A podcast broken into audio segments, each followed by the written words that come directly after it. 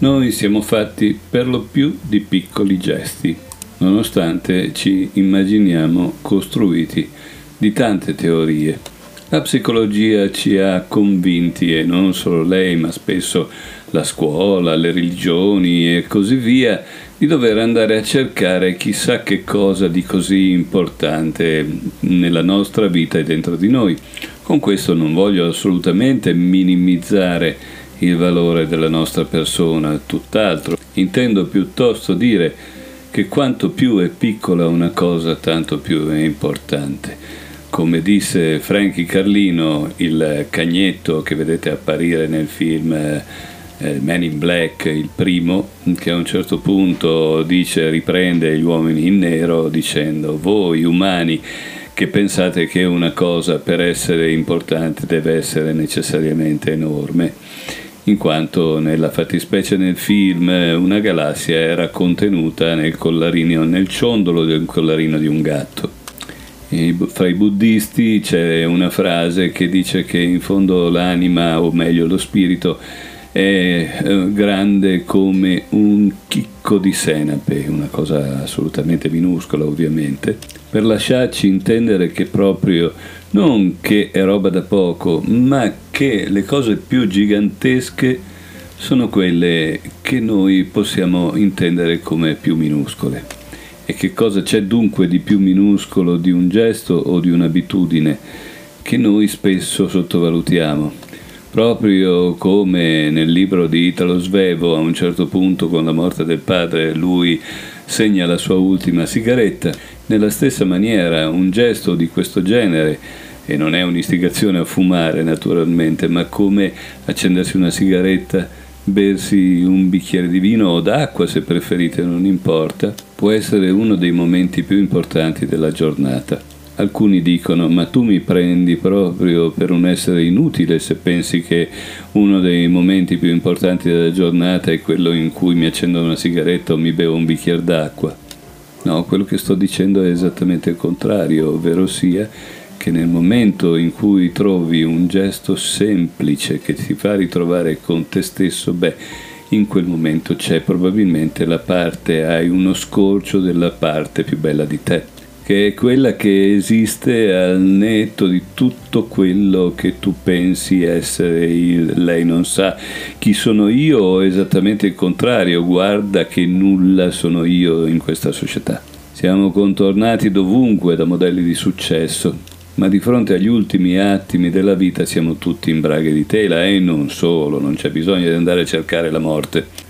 Prova a pensare ad esempio a quando sei stato stata ammalato eh, in quel momento in cui avevi un mal di testa così forte, la nausea e non riuscivi neanche a pensare e così via. Che cosa avrebbe potuto rimanere del tuo grande successo nella vita, delle cose importanti che facevi e così via? Tutto immediatamente obliterato dal malessere.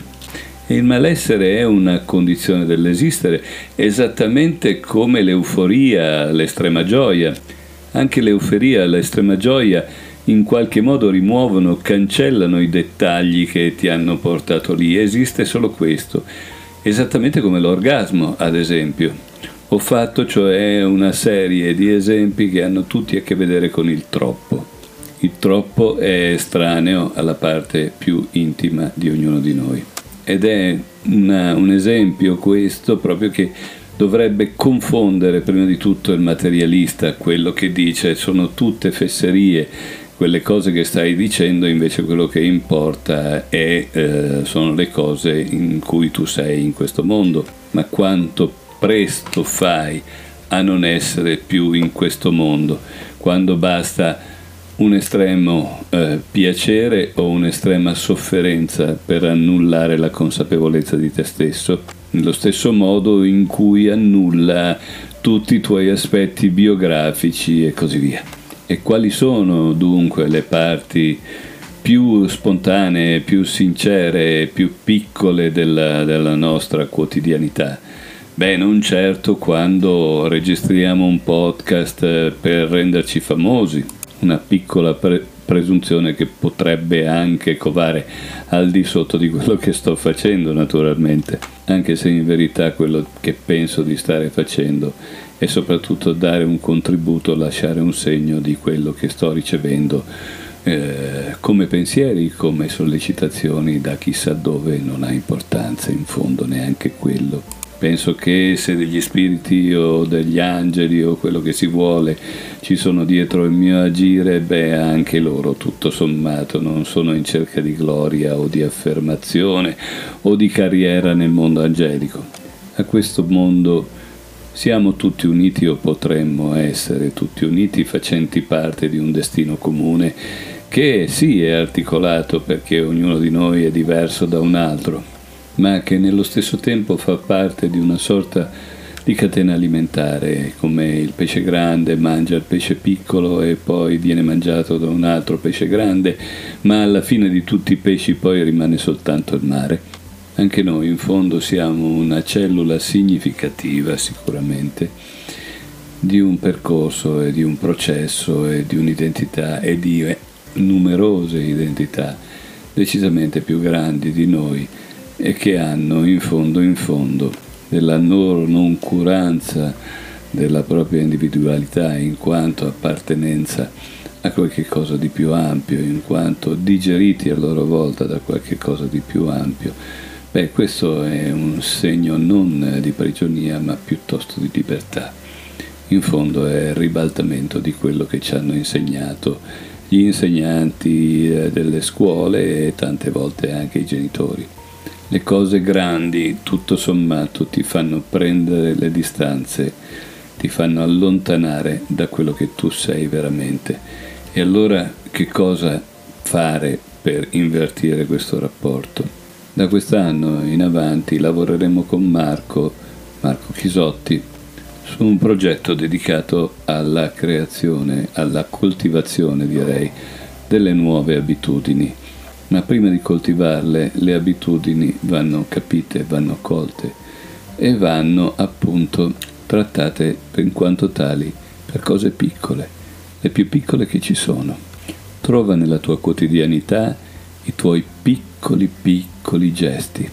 La mano con cui ti avvicini al tuo cane per, o gatto per accarezzarlo, gli occhi in cui improvvisamente ti, eh, li sollevi e ti accorgi che esiste il cielo, ma anche che un determinato oggetto, un soprammobile, ha una forma diversa dal solito. Possiamo dire che la nostra giornata è costellata di milioni di piccole abitudini di questo tipo, ben diverse da quelle che portano il, eh, l'ispettore Monk eh, a toccare tutti eh, i pali piuttosto che a saltare sulle piastrelle, gli ossessivi, sto intendendo. Diverse da tutte quelle abitudini che tu pensi di avere che però sono già troppo grosse. Sono piccole chicche, piccoli cammei del quotidiano che quasi tutti ti sfuggono.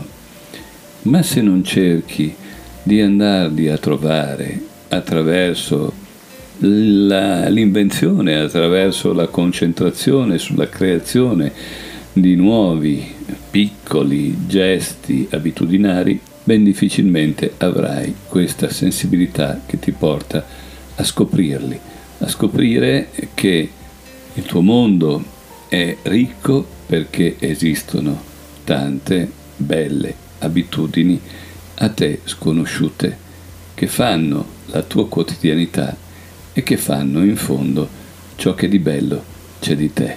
È una provocazione? No, è una realtà.